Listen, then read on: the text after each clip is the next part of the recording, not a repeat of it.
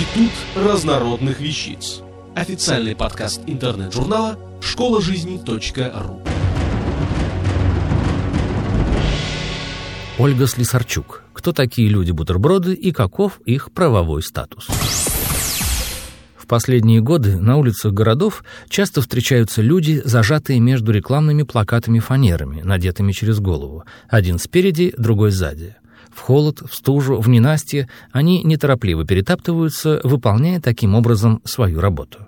Людей-бутербродов придумали американцы и англичане еще в конце XIX века. Поначалу на роль бутербродов подбирались исключительно мужчины, которые не имели постоянной работы. Их задача заключалась в том, чтобы как можно больше людей обратило на них внимание. Поэтому они обычно шли по улицам города целыми процессиями. По истечении определенного времени, когда коммерсанты поняли, что такой вид рекламы стал приносить отдачу, они придумали образ женщин-бутербродов. В противоположность мужчинам дамы одевали нарядно, даже кокетливо. В России люди-бутерброды впервые появились в Петербурге примерно в 1910 году. Первые российские бутерброды шли по тротуару один за другим. На них были одеты одинаковые пальто, и они несли высокие рамы с рекламными полотнищами. Бывало, что каждый из бутербродов нес какую-нибудь букву, и, следуя так друг за другом, они составляли целые рекламные надписи. В то время они чаще всего демонстрировали объявления кинематографов и цирка.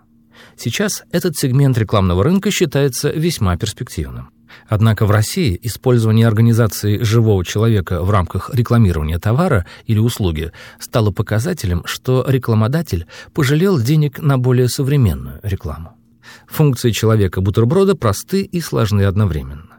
Учитывая то, что в свое рабочее время он должен строго соблюдать время и место своего нахождения, определенное рекламодателем, а также быть экипированным соответствующим образом, наряду с этим он может делать все, что угодно. Стоять, ходить, сидеть, курить, разговаривать. Основное требование – только бы его занятия не мешали окружающим увидеть, прочитать и осмыслить информацию, размещенную на его доспехах.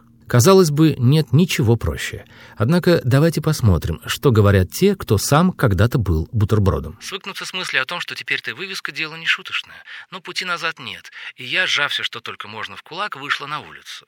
В одно мгновение меня облепили удивленные взгляды. И стало жутко стыдно, так что я тут же натянула капюшон, замотала покрасневшее лицо шарфом и уткнула глаза в заледенелый асфальт.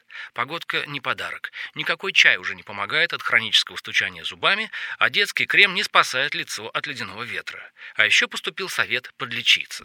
Рекламный рынок предусматривает определенную разновидность таких бутербродов, наряжая наемных работников в разнообразные куклы, плюшевые макеты товаров. Надо отметить, что такие наряды – нелегкая ноша. Вот что говорит молодой физически крепкий человек, который устроился работать мобильником возле салона сотовой связи. Но после двух часов плечи уже отваливались. К тому же отверстие для лица, закрытое черной сеткой, оказалось на уровне подбородка, поэтому приходилось постоянно поддерживать костюм на весу. К вечеру рук вообще не чувствовал.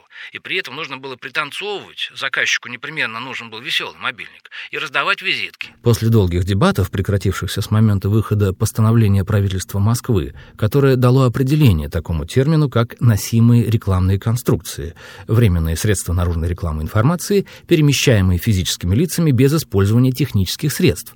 Остался вопрос с определением места самого человека в данной истории.